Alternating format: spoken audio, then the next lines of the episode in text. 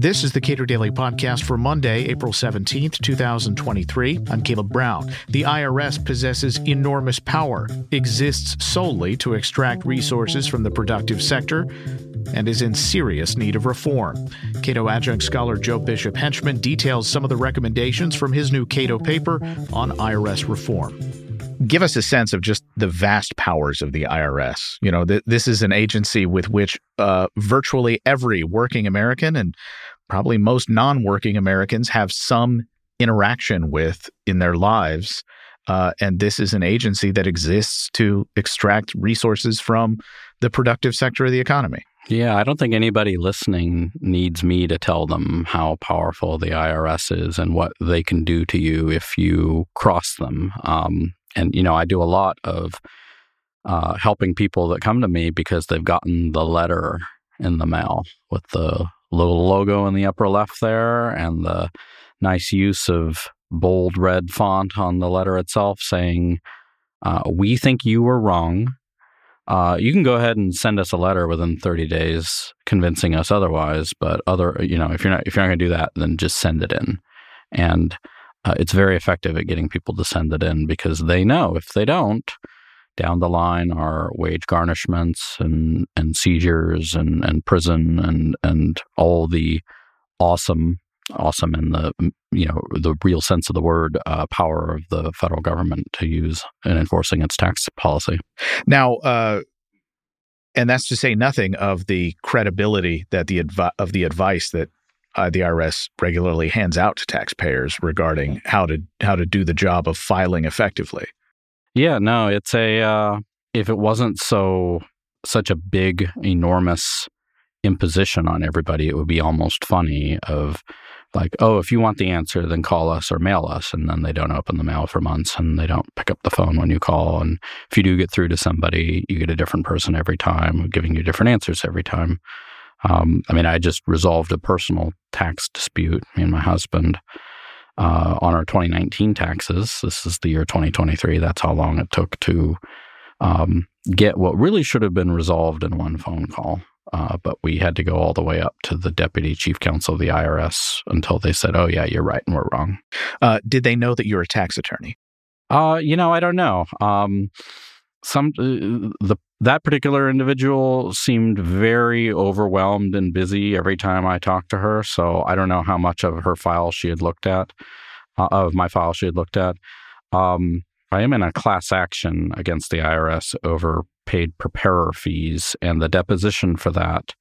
Uh, so I came in with with my lawyer, and they had I think it was three lawyers on their side of the table, and in front of them in a p- nice little pile was essentially every piece of paper I'd ever sent to the federal government on anything.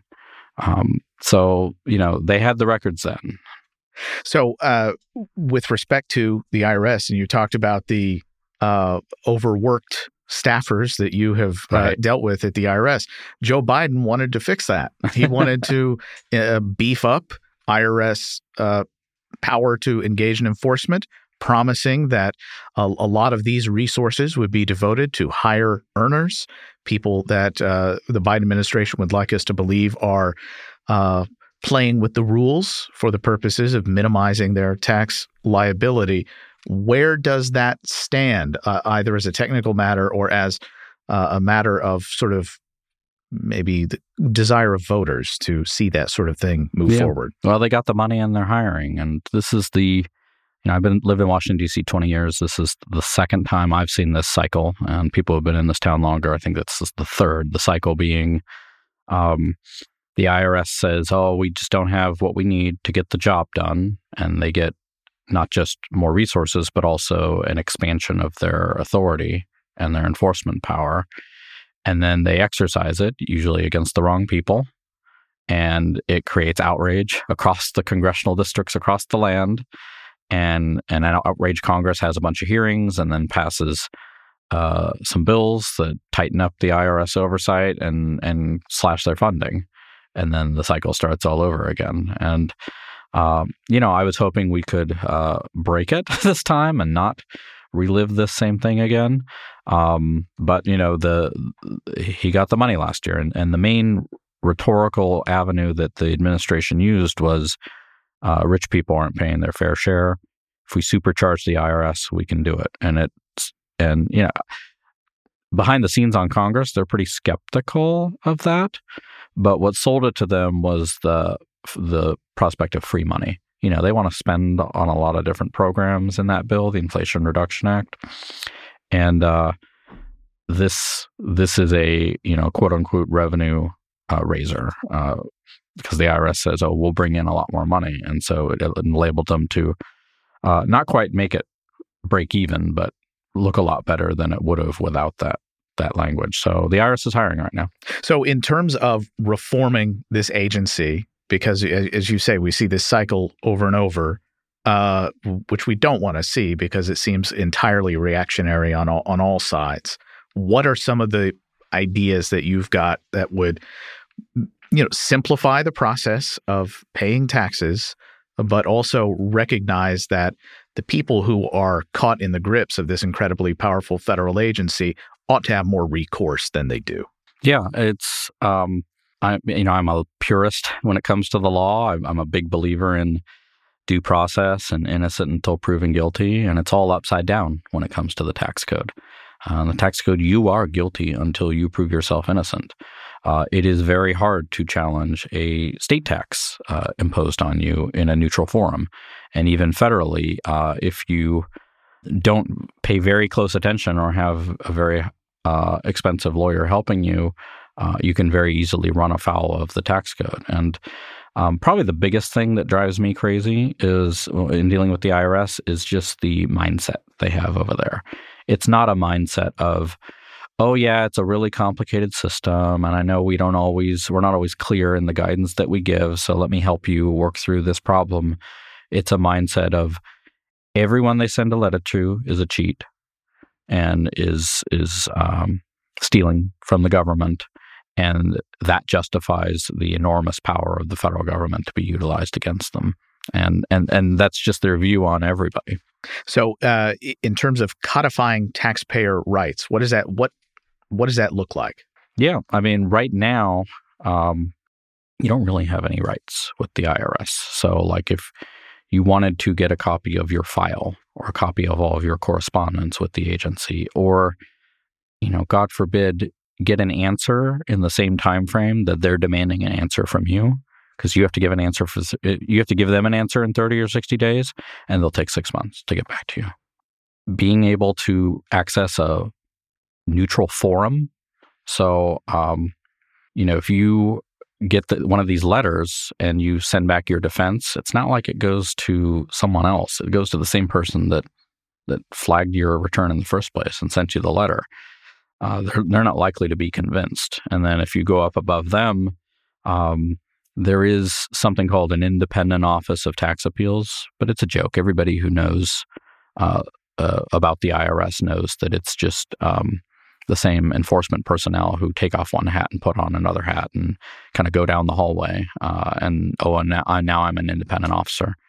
Um, so to really get to a neutral forum, you either have to um, file a lawsuit, uh, pay your tax, and file for a refund. And you know, once you pay a tax to the government, you may it's very unlikely you're ever going to get it back. It's very hard to do that.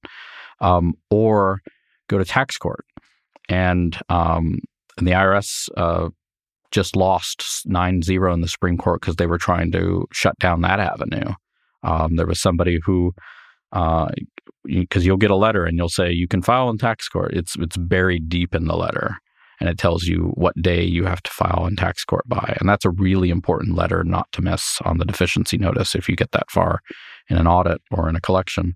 Because um, if you miss it, well, what happened here was somebody was literally just one day late in filing their appeal to tax court. And the IRS fought all the way to the Supreme Court to say that means we win by default. Um, luckily, the Supreme Court did not buy that 9 0. That's how misguided the IRS legal strategy is now. They're losing 9 0 in the US Supreme Court twice now.